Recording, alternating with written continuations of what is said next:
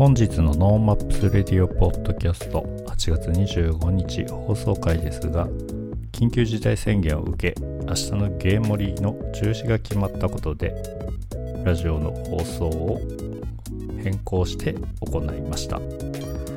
実際に収録したものをこのポッドキャストではお送りさせていただきます。残念ながら明日のゲームリは中止ではありますがどんな企画をする予定だったかぜひ聞いてみてください。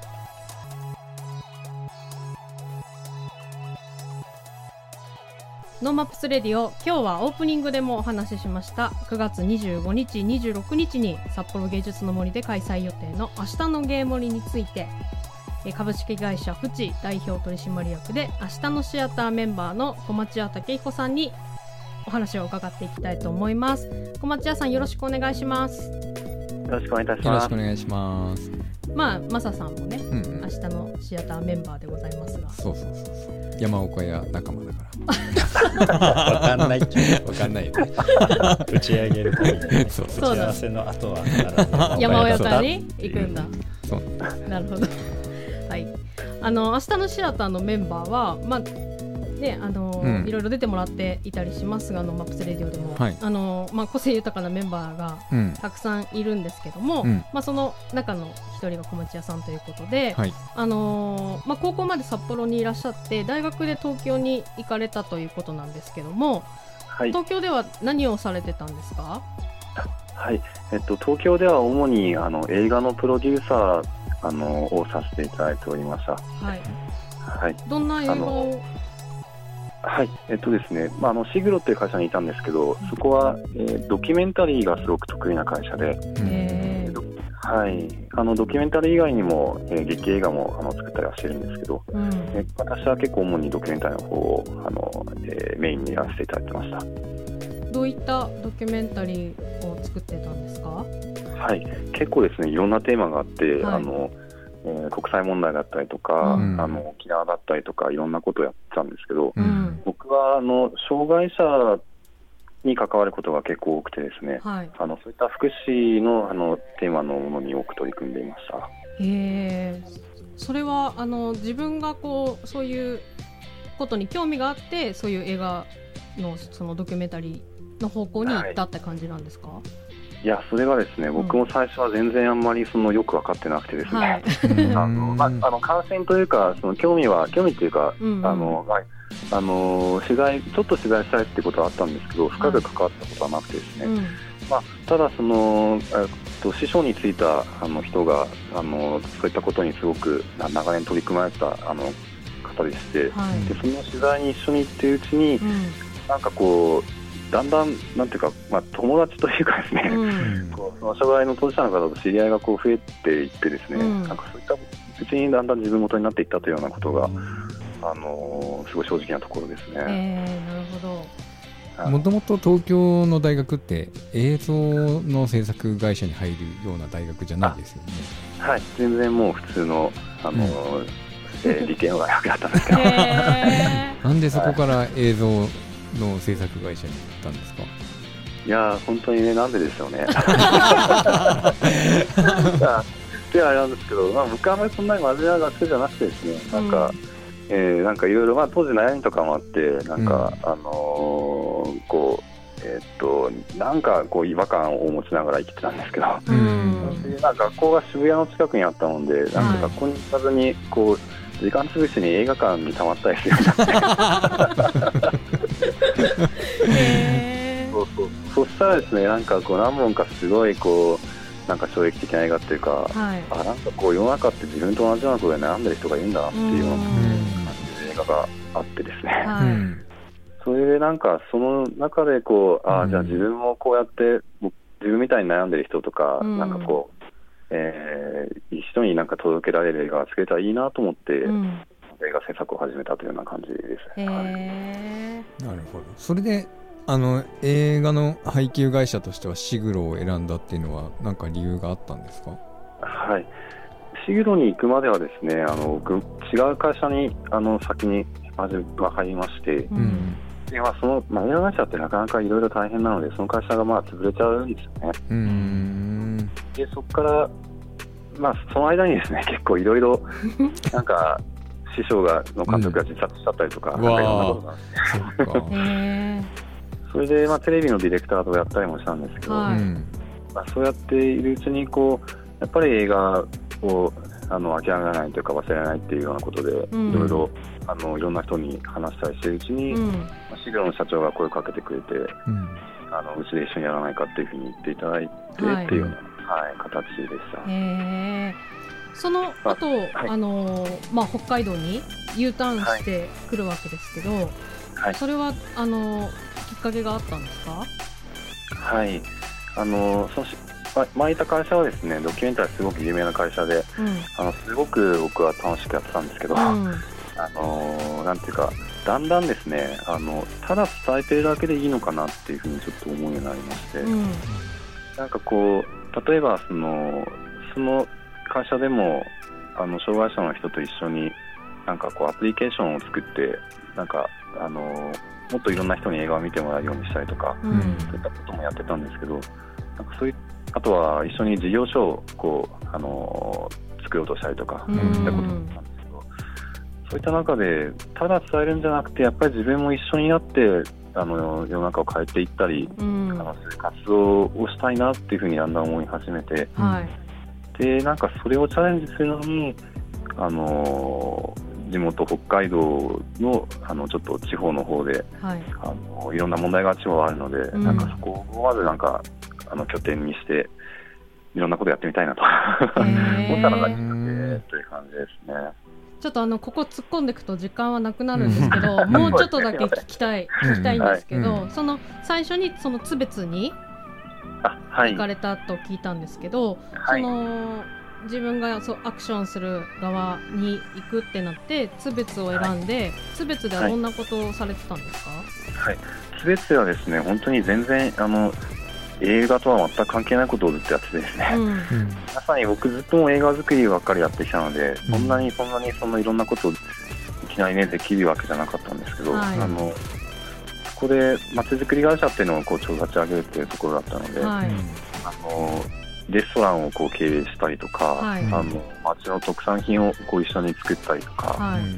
えーあのなんだろう、えーその町に移住者をこう来てもらうために、うん空き家をこう探して、うん それをなんかこう広報するっていうような、えー移住窓口の仕事をしたりとか、うんうんうん本当になんかいろんな細かいことを町の人と一緒にやっていくっていうようなあの仕事をあのしておりました。えーじゃあ本当にその動かす方のお仕事を津別でやってたってそうですことですねね。。はい。うんうんまあ、そんなことで、ただそこは、あのまあ、いわゆる山積というか、あのまあ、半ば行政的な組織だったんですけど、はい。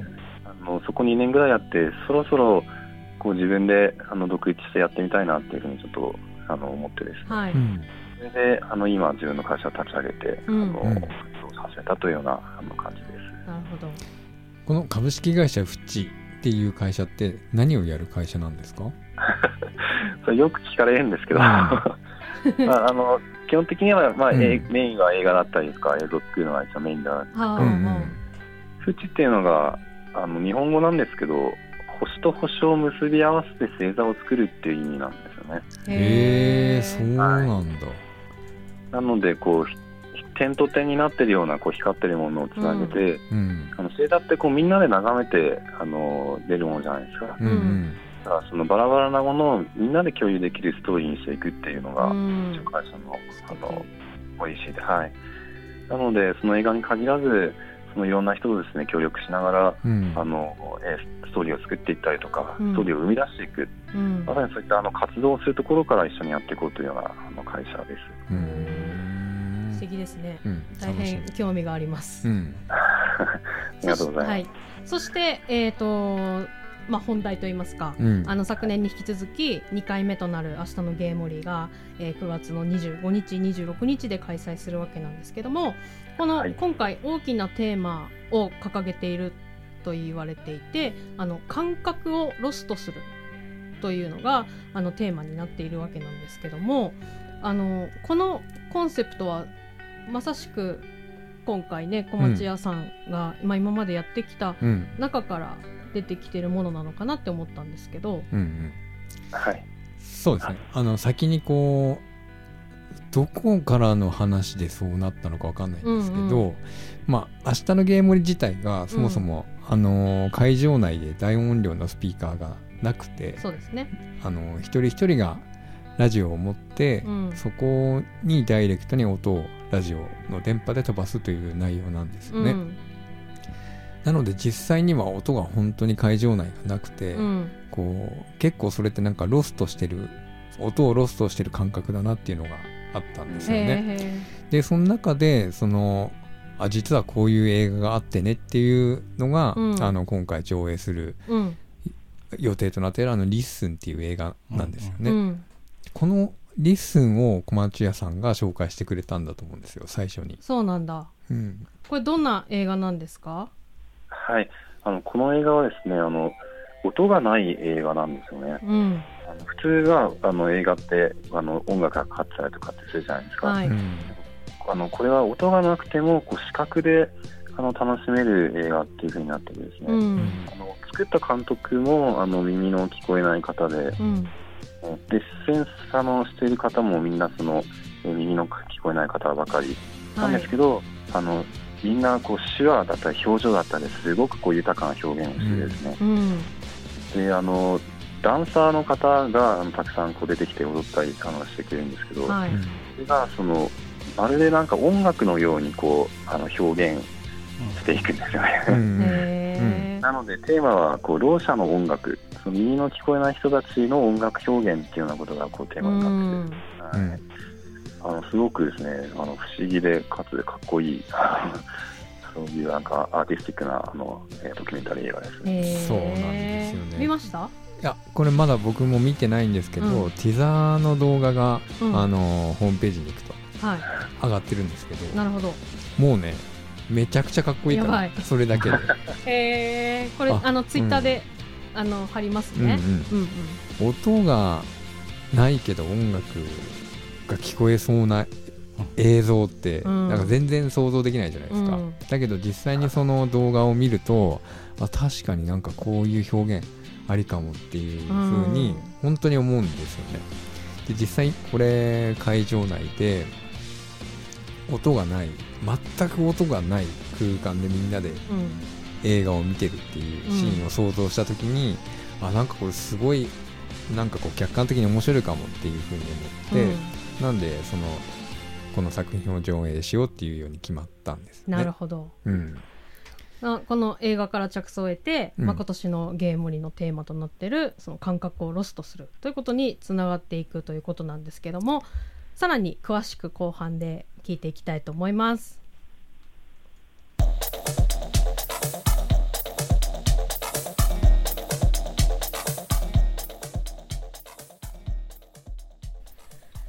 あの前半でお話聞きましたが今年の「明日のゲーム盛りは」その感覚をロストするというのをテーマにしているということでその、まあ、耳の聞こえないろう者の音楽を視覚的に表現したアートドキュメンタリー「リッスン」という映画を、え上映するということなんですけどもこれ以外にはどのようなコンテンツを用意してるんでしょう？はい。えっと、今回の明日のゲームリは昼の部と夜の部があるんですけど、はい、どちらでも楽しめるコンテンツが、うん。えー先ほど紹介にあったリスの映画上映とはい。あのもう一つ、えー、異言語ラボという団体とあの一緒に制作している異はい。言語謎解きゲームというあの、えーイベントを、えーやらせていただきます。はい。異言語謎解きゲーム。うん。はい、どういう全もの？然わかんないですよね。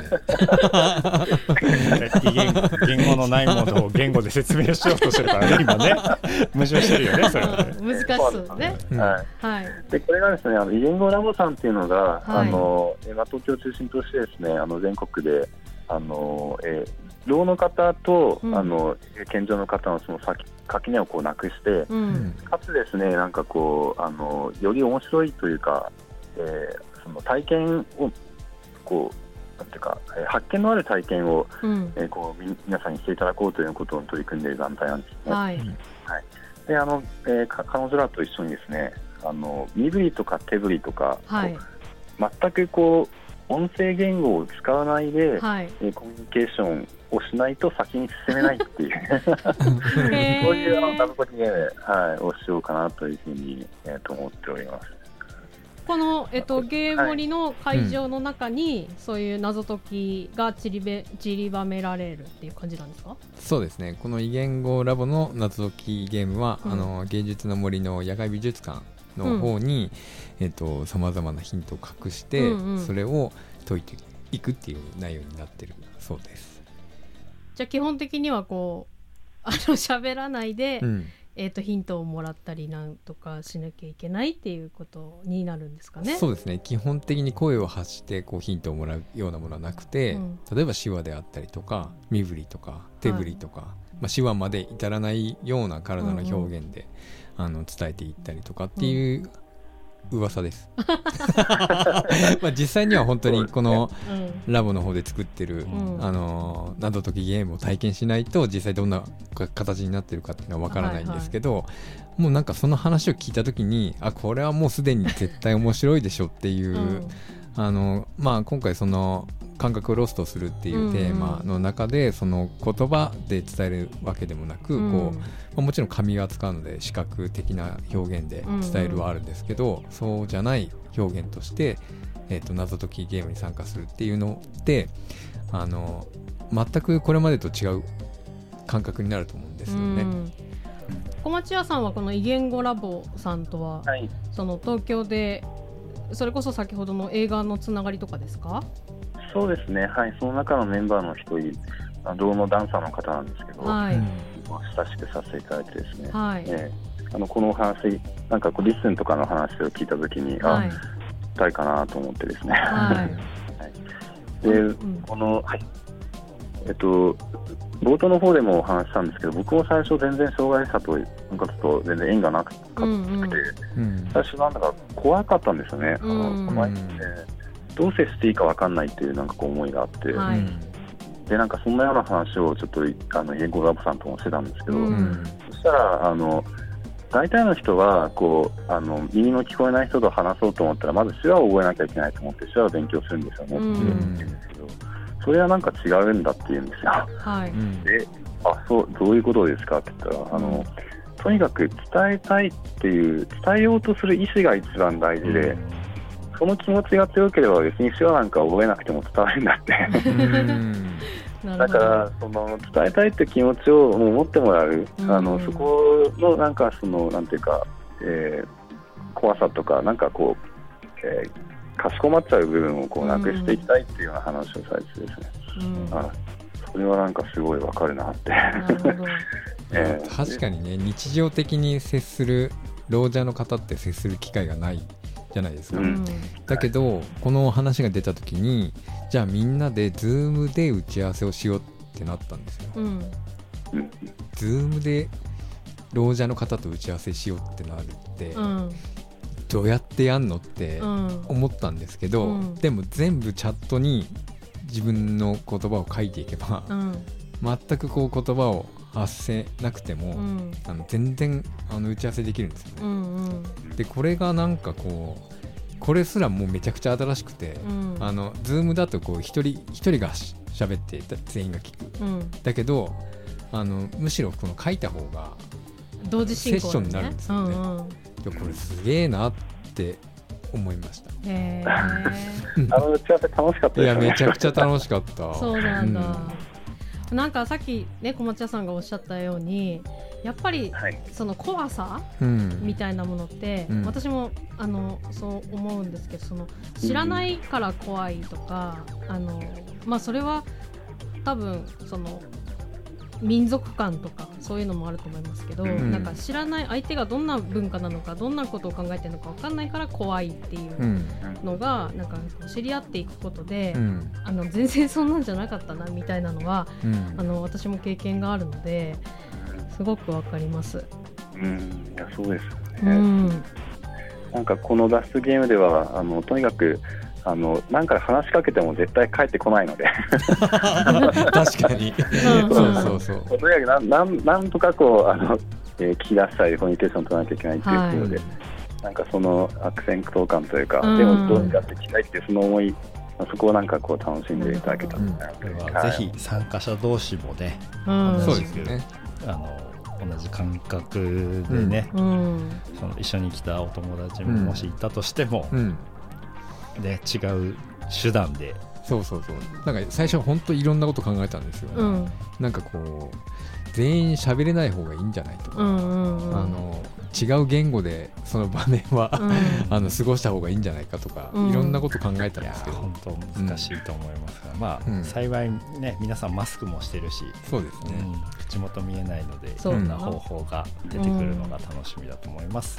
なんか喋れるからってうんいうことで、うん。すごくあの手抜きしてることってありますよあねるだろうね。なんか、うん。こんな感じで言っとけばうん。伝わんだろうとか、まああのそれこそなんだろうな恋人、家族間だから、うん。これぐらい言っとけば伝わってんだろうとか。なんかあっあ あいやけど そういうあの過信してるところ言葉に対してこまあ過信してるところってやっぱあると思ってて、うん。なんかコミュニケーションっていうのを考えるなんかすごくいいイベントなんだなって思いました。やっぱ。りまあ、熱量とまたは正しく伝えるためには丁寧にうん。うん主語がなくなったりするじゃないですか、うん。私たちの会話も。そうですね。やっぱりそういうのはね一回あのそういう場所でね、うん。明日のゲーム盛りで再確認するってちょっと本当楽しみなので、うん。いつですかやるのはちょっと待ってください、その前に、あの他にあのこの謎解きゲームももちろんなんですけども、はい。他にもまあねいろんなそうですね。コンテンツが、だから昨年よりもかなりパワーアップしてるっていう感じなんですけど、そうですね。はい。あの昨年もあのー開催した内容と同じこともあるんですけど、うん。まあ、映画の上映は札幌国際短編映画祭の2021年の開催記念プログラうん。ムを予定してます、うん。あと他には「ムーンライズ・キングダム」まあ、こうブブルース・ウィルスが主演されている映画ですね、うん。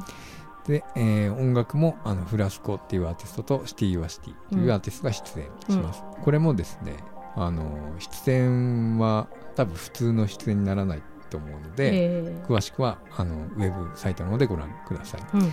で他にはあのダンサーが出てきたりとか、うんあの昨年同様北海道情報大学うん。の安田研究室および有志一同の方が、うん。まあプロジェクションマッピングをやってくれたりとか。あとね演劇もおあります。ね、ううん。ん、これも会場なんていうんですかね劇場型の演劇ではなくて、まあ、イマーシブ演劇というかまあなんていうんですかね日常の中にこう演劇が入ってるような、うん。あの構成の演劇をじ実施する予定とはい、なっているほか、うん。光や照明の照明や映像の演出もうん。たくさんあると、うん。たくさんあるよっていうような内容にはないっています。まあ、詳しくは NoMaps の公式サイトの方を行ってご覧ください。うん。小町谷さん的にこうここは必ず見てほしいやってほしいってところありますか？はい。まあ、もちろんあの脱出ゲームとかリッスンもあのそうなんですけど、はい。うんあのムーンライズ・キングダムっていう映画もすごいあのおしゃれなですね、はい。あのいい映画なんですよね。やっぱ映画好きだよね。僕この映画かかったらデートに誘いたいです。あーいいなじゃあデートデートの行き先を考えている人も、まあ、ぜひ。明日のゲームで。9月25日うん。はいゲーム盛り行けば全部体験できると、うん。確かで去年もあれだったんですけど、その情報大学さんのあのプロジェクションマッピングもすごく綺麗ですよね。うんに。そうですね。そうですね。うんそっかでデー今年は演劇も、はい、ありますし、まあなんか全部で全部なんですけどね、結局。そうですね。うん。ねやってる本人が楽しみですよ。いやいや、そうですね。素晴らしい。で僕ら自身も当日まであこんな風にやるんだっていうのが分かんなかったりするっていうはいはい。のも、それいいんだか悪いんだか。そうそうまあいいんだか悪いんだかなんだけど本当にまあだ新しいことを作ってるからね。うんこんがなに音ないのみたいな、うん。ちょっと喋ってんの照れるんだけどみたいな。はいはい 本当ね、うん。そうでしたよね。そうそうそう。当日ね。わかりました